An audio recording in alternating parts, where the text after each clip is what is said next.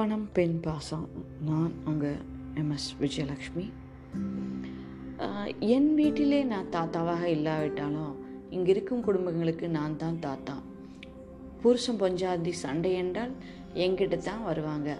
என் தீர்ப்பு கோர்ட்டு தீர்ப்பு மாதிரி அவங்களுக்கு.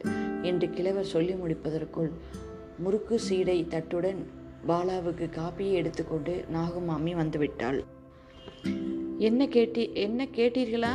என் இரண்டாவது பிள்ளை சீனுவுக்கு ப்ரமோஷன் ஆகி பம்பாயிலிருந்து டெல்லிக்கு மாட்டி விட்டார்கள் அவன் உங்களுக்கென்று இந்த போர்வையை வாங்கி அனுப்பியிருக்கிறான் என்று கூறிக்கொண்டே ஒரு காகித பெட்டியிலிருந்து சிவப்பு போர்வையை எடுத்து கொடுத்தால் நாகுமாமி.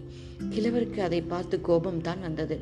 இதெல்லாம் எதற்கு மாமி? பிள்ளையாண்டனை இந்த மாதிரி ஊதாரி செலவு செய்யக்கூடா கூடாது என்று சொல்லி எழுதுங்கள் என்றார். நாகுமாமி பாலாவின் பக்கம் திரும்பி கேட்டாயா கிழவர் பேசுவத? இவருக்கு போர்வை வாங்கினா அது ஊதாரி செலவம். என் பிள்ளை வேலையில் சேர பம்பாய்க்கு போகிற போது பணம் ஐம்பது ரூபாய் குறைவாக இருந்தது.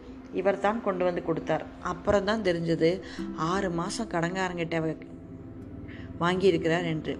அந்த கடனை அரைக்க இவர் ஆயிரம் பில்லுக்கு சாயாபு கடையில் ஒரு மாதம் கணக்கு எழுதியிருக்கிறார். இவர் மட்டும் எங்களுக்காக கொடுப்பாராம் ஆனால் நாங்கள் மட்டும் இவருக்கு ஒன்றும் கொடுக்கக்கூடாதாமா இவர் என்ன நினச்சிட்டு இருக்காரு?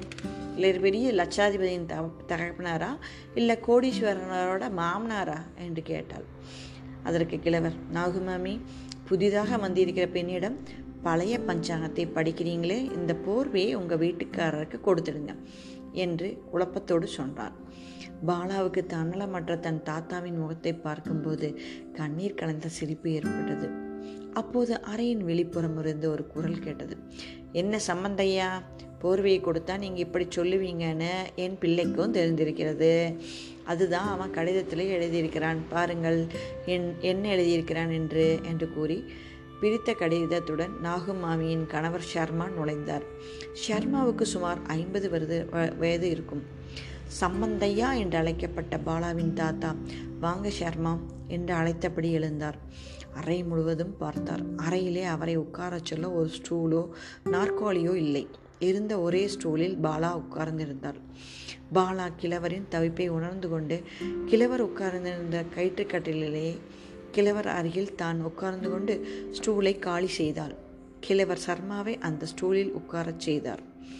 சீனு எழுதியிருந்த கடிதத்தை சர்மா பெருமையுடன் படிக்க ஆரம்பித்தார்.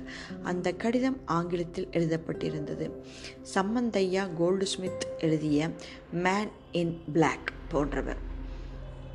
மற்றவர்கள் தங்கள் தவறுகளை திருட்டுத்தனத்தை மூடி வைப்பது போல் அவர் தமது பண்ண பண்பை நற்செயல்களை மூடி வைப்பார். ரகசியமாக நல்லது செய்பவர்.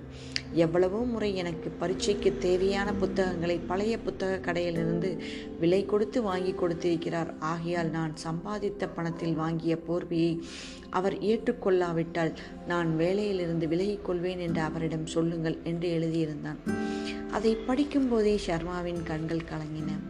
கிழவர் மன நெகிழ்வுடன் போர்வையை வாங்கி கொண்டு பாலாவின் பக்கம் திரும்பினார். பாருமா குழந்தை நீ வந்த வேலை எனக்கு போர்வை கிடைத்திருக்கிறது. நீ அதிர்ஷ்டசாலிதான் என்று சிரித்தபடி சொன்னார். கிழவர் பாலாவின் பக்கம் திரும்பியதும் நாகுமாமி புரிந்து கொண்டார். பெரியவருக்கு அதிசயமாக விருந்தாடி வந்திருக்கிறது. அவர் ஏதாவது பேசிக்கொண்டிருக்கட்டும் நீங்க வாங்க நாம் போவோம் என்று கூறி தன் கணவர் சர்மாவை அழைத்து கொண்டு நாகுமாமி புறப்பட்டாள். தனிமையில் விடப்பட்ட பாலாவும் சம்பந்தையாவும் சில வினாடிகள் பேசாமல் இருந்தனர். பாலாவுக்கு அவரிடம் எவ்வளவோ பேச வேண்டும் போல் இருந்தது. ஆனால் முதலில் எதை பேசுவது என்றுதான் தெரியவில்லை. கிழவரே முதன் முதலில் மௌனத்தை கலைத்தார். பாலா போர்வையை கொண்டு வந்தாரே ஷர்மா. அவர் உங்கள் அப்பாவின் மத்திய ஆபீஸில் டைபிஸ்ட் வெகு நாட்களாக அதே சம்பளத்தில் வேலை செய்கிறார் என்று கூறி நிறுத்தினார்.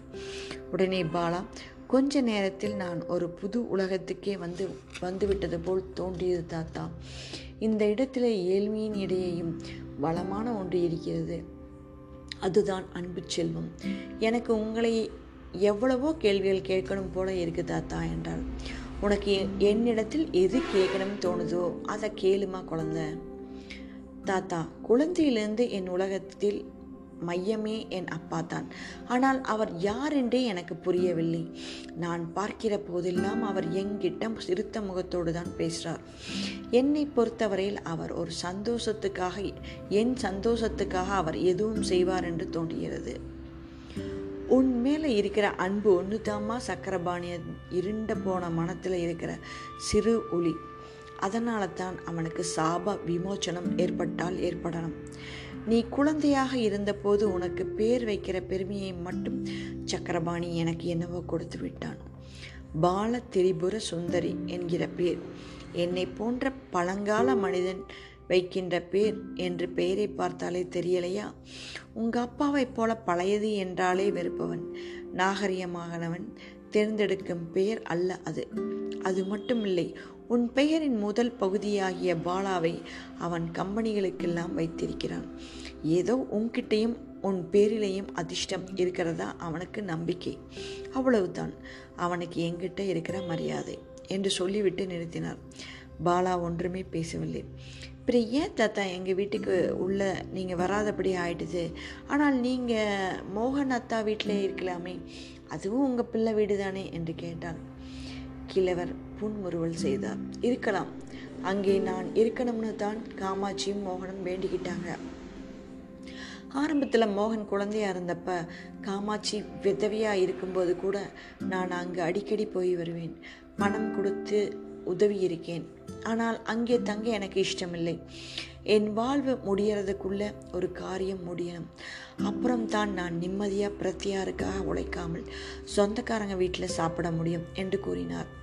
அது என்ன காரியம் தாத்தா? என்று பாலா ஆவலுடன் கேட்டாள்.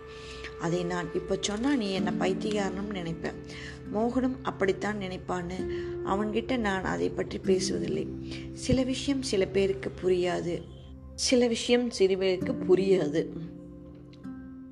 பருவம் இல்லைனாலும் அதற்கு மனப்பக்குவம் வேணும் பாலாம் என்று சொல்லிவிட்டு நிறுத்தினார். என்ன தாத்தா புதிர் போட்டு பேசுகிறீங்க விளக்கமாக சொல்லுங்கள் சில விஷயங்களை விளக்கமாக சொல்ல முடியாதுமா? அதுவும் உங்கள் அப்பாவை பற்றிய விஷயங்களை உங்கள்கிட்ட தான் நான் சொல்ல முடியாதுமா? என்றார்.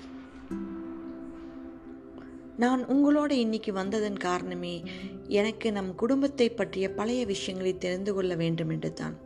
உலகத்திலேயே அப்பாவை தவிர எனக்கு நெருக்கமானவர்கள் யாரும் இல்லை. இருந்தாலும் அவரை பற்றிய உண்மை தெரியணும். நான் பார்த்து புரிஞ்சுக்கிட்ட அப்பாவை பற்றி எனக்கு நல்லா தெரியும். ஆனால் உலகம் பார்க்குற கண்ணோட நான் அப்பாவை பார்க்கணும். அவர் உண்மையிலேயே யார்? அவர் ஏழ்மை நிலையிலே எப்படி இருந்தார்? செல்வம் வந்த பிறகு எப்படி மாறினார்? எங்கள் அம்மா எப்படி முதலில் இருந்தாங்க? எங்கள் மாமா யார்? அம்மா ஏன் அடிக்கடி மாமா பேரை சொல்லிக்கிட்டே இருக்கிறாங்க? இந்த கேள்விகளுக்கெல்லாம் எனக்கு விடை தெரியணும் தாத்தா. இந்த கேள்விகளுக்கெல்லாம் பதில் சொல்லக்கூடிய தகுதி உள்ளவர் நீங்கள் ஒருத்தர் தான் என்று உணர்ச்சி துடிப்புடன் கேள்விகளை கேட்டபடி பெரியவனின் முகத்தை பார்த்தாள். உண்மைகள் எப்போதும் துக்கத்தை தரும். உண்மை உனக்கு எதுக்கம்மா? புண்ணியம் செய்து இன்பத்தை அனுபவிக்க பிறந்தவள் நீ. பழைய விஷயங்களை மறந்துவிட்டு உன் வாழ்க்கை உன்னை அழைக்கும் திசையில் நீ செல்வது தானம்மா சரி. நாம் ரெண்டு பேரும் சந்திச்சே பேசி இருக்கக்கூடாதம்மா உங்கள் அம்மாவை தூரத்திலிருந்து பார்த்து திருப்தி அடைவது போல் நான் உன்னையும் பார்த்து திருப்தியோடு இருந்திருப்பேன். ஆனால் அன்று இரவு சினிமா பார்த்துவிட்டு சந்திலேயே நீ நடந்து போகவில்லையானால் அந்த முரடர்கள் உன்னை தாக்கவில்லை என்றால் எல்லாம் பழையபடியே இருந்திருக்கும் என்றார். நீங்கள் நினைக்கிறது தப்பு தாத்தா. அன்னைக்கு ராத்திரி நிகழ்ந்த நிகழ்ச்சி என்னை உங்களை சந்திக்க வச்சது. அத்தான் மோகன் வீட்டுக்கு என்னை உழு இழுத்துச் சென்றது எனவோ உண்மை. ஆனால் அதற்கு இரண்டு நாள் முன்பிருந்தே என்னை அறியாமல் என் மனத்தில் ஒரு அமைதி இன்மை இருந்தது. சாதாரண உடை உடுத்த வேண்டும். எல்லோரையும் போல் நானும் கார் உதவி இல்லாமல் நடந்து செல்ல வேண்டும் என்று எனக்கு சிந்தனை ஏற்படுவானேன் அன்றைக்கு இரவு சந்தில் நடந்தது திடீரென்று நிகழ்ந்திருந்தாலும் முன்னும் பின்னுமாக கோக்கப்பட்ட ஒரு நிகழ்ச்சி சங்கலியில் அது முக்கியமான கணு என்றுதான் நினைக்கிறேன். தாத்தா காக்கா உட்காருவதால் மட்டும் பணம் பலம் விழுவதில்லை. பணம் பலம் விழ தயாரான நிலையில்தான் காக்கா வந்து உட்கார்கிறது என்று சொல்ல வேண்டும் இல்லையா தாத்தா? என்றாள் பாலா. முதலில் கிழவர் பாலாவை ஆச்சரியத்துடன் உற்று பார்த்தார். அடுத்த வினாடி விழுந்து விழுந்து சிரித்தார். ஏன் தாத்தா சிரிக்கிறீங்க? நான் ஏதாவது பொருத்தமில்லாமல் பேசிவிட்டேனா? என்று குழப்பத்துடன் கேட்டாள். சக்கரபாணியின் பெண்ணாக பிறந்த நீ தத்துவம் பேசுவதை கேட்டதும் எனக்கு சிரிப்பு வந்தது. ஒரு மனிதன் தோல்வியடைந்து விட்டான் என்பதன் அடையாளம் அவன் பேசும் தத்துவ பேச்சுதான் என்று சொல்வான் சக்கரபாணி. அவன் மகளாக பிறந்தனை இப்படி பேச உனக்கு ஏற்ற சூழ்நிலையாக வறுமையும் இல்லை துக்கமும் இல்லையே அம்மா. உனக்கு அந்த இரண்டும் ஏற்படவும் வேண்டாம் என்றார். அப்போது அந்த சிறு அறைக்குள் இருபது வயது மதிக்கத்தக்க ஒரு பெண் நுழைந்தாள். தாத்தா குழந்தை கத்துகிறது.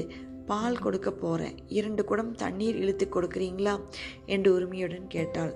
அந்த பெண் கேட்ட குரலில் அவர் தண்ணீர் இழுக்க வேண்டியது அவர் கடமை என்று அவருக்கு அறிவுறுத்துவது போல் இருந்தது.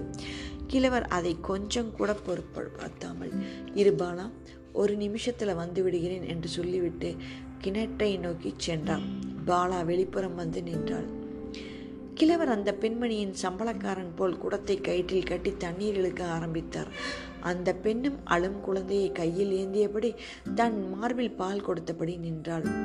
அவள் தலை பரட்டையாக இருந்தது. அவள் ஆடை அழுக்கு ஏறி இருந்தது. அவள் நெற்றி பாலாக இருந்தது.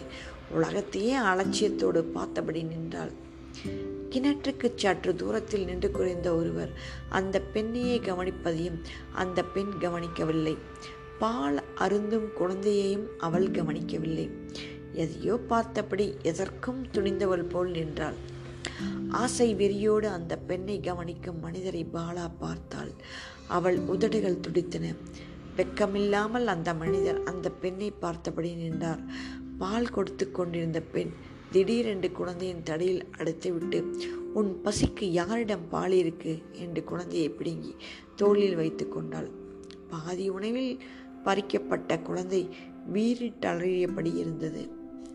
பாலாவுக்கு அந்த பெண் ஒரு கொடுமைக்காரி அவள் பெற்ற பச்சை குழந்தையை இப்படி இரக்கமில்லாமல் அடிக்கிறாளே என்று தோண்டியது உடனே அவளுக்கு தன் தாய் தன் கழுத்தை நேர்த்த காட்சி ஞாபகத்துக்கு வந்தது. உடனே தன் தாயும் ஒரு கடுமைக்காரியா? என் தாய் பைத்தியம். அவளுக்கு என்ன செய்கிறோம் என்று தெரியாமல் செய்தாள். ஆனால் இவள் சோம்பேறி இரக்கமற்றவள் என்று முடிவு கட்டி மனத்தை சமாதானப்படுத்தினாள். தண்ணீர் இழைப்பதனால் தாத்தாவுக்கு மூச்சு வாங்குவதை கவனித்தாள் பாலா. கீழவர் குடத்து நீரை அண்டாவில் கொட்டிவிட்டு முத்தம்மா ஆறு குடம் இழுத்துட்டேன். வயசாயிடுச்சு. பார் மூச்சு வாங்குது. ராத்திரி மறுபடியும் இழுத்து கொட்டுறேன் என்றார். ஆமாம் தாத்தா. உங்களுக்கு பணக்கார விருந்தாளி வந்திருக்கிறாப்புல இருக்கு. அவளோடு பேசணும் இல்லையா? போங்க போங்க என்று அசடு வழியை சிரித்தபடி இருந்தாள். தாத்தா அவள் செய்த அலட்சியத்தை சிறிதும் பொருட்படுத்தாமல் தன் அறை நோக்கி மூச்சு வாங்க நடந்தார். பாலாவுக்கு அந்த முத்தம்மாவின் மீது ஆத்திரம் இன்னும் அதிகமாகியது. அவள் தன் தோளில் பசிக்காக அழும் குழந்தையை சிறிதும் கவனியாமல் தன்னையே முறைத்து பார்த்தபடி நிற்பதை பாலா கவனித்தாள். ஓடிப்போய் அவளை அறையலாமா என்று கூட தோன்றியது. அதற்குள் தாத்தா அருகில் வந்துவிடவே பாலா தன்னுள் பொங்கி எழுந்த கோபத்தை வார்த்தைகளில் கொட்டினாள். யார் தாத்தா அந்த முத்தம்மா? சுத்தம் பஜாரியா இருப்பா போல இருக்கே கொஞ்சம் கூட வெக்கமோ நன்றி உணர்ச்சியே இல்லாதவளாக இருப்பா போல இருக்கிறதே உங்களுக்கு என்ன தலைவிதியா? அவளுக்கு தண்ணீர் இழுத்து கொட்ட என்று சற்று கடுமையாக சொன்னாள். பாலா சத்தம் போட்டு பேசாத. முத்தம்மா காதில் விழுந்துட போகுது. உள்ளே போலாம் வா என்று பாலாவை அழைத்து கொண்டு போனார். முத்தம்மா அலட்சியமாக அவர்களை கவனித்தபடி நின்றாள். தாத்தா அந்த பெண்ணிடம் பயப்படுவது பாலாவுக்கு கொஞ்சமும் பிடிக்கவில்லை. பாலா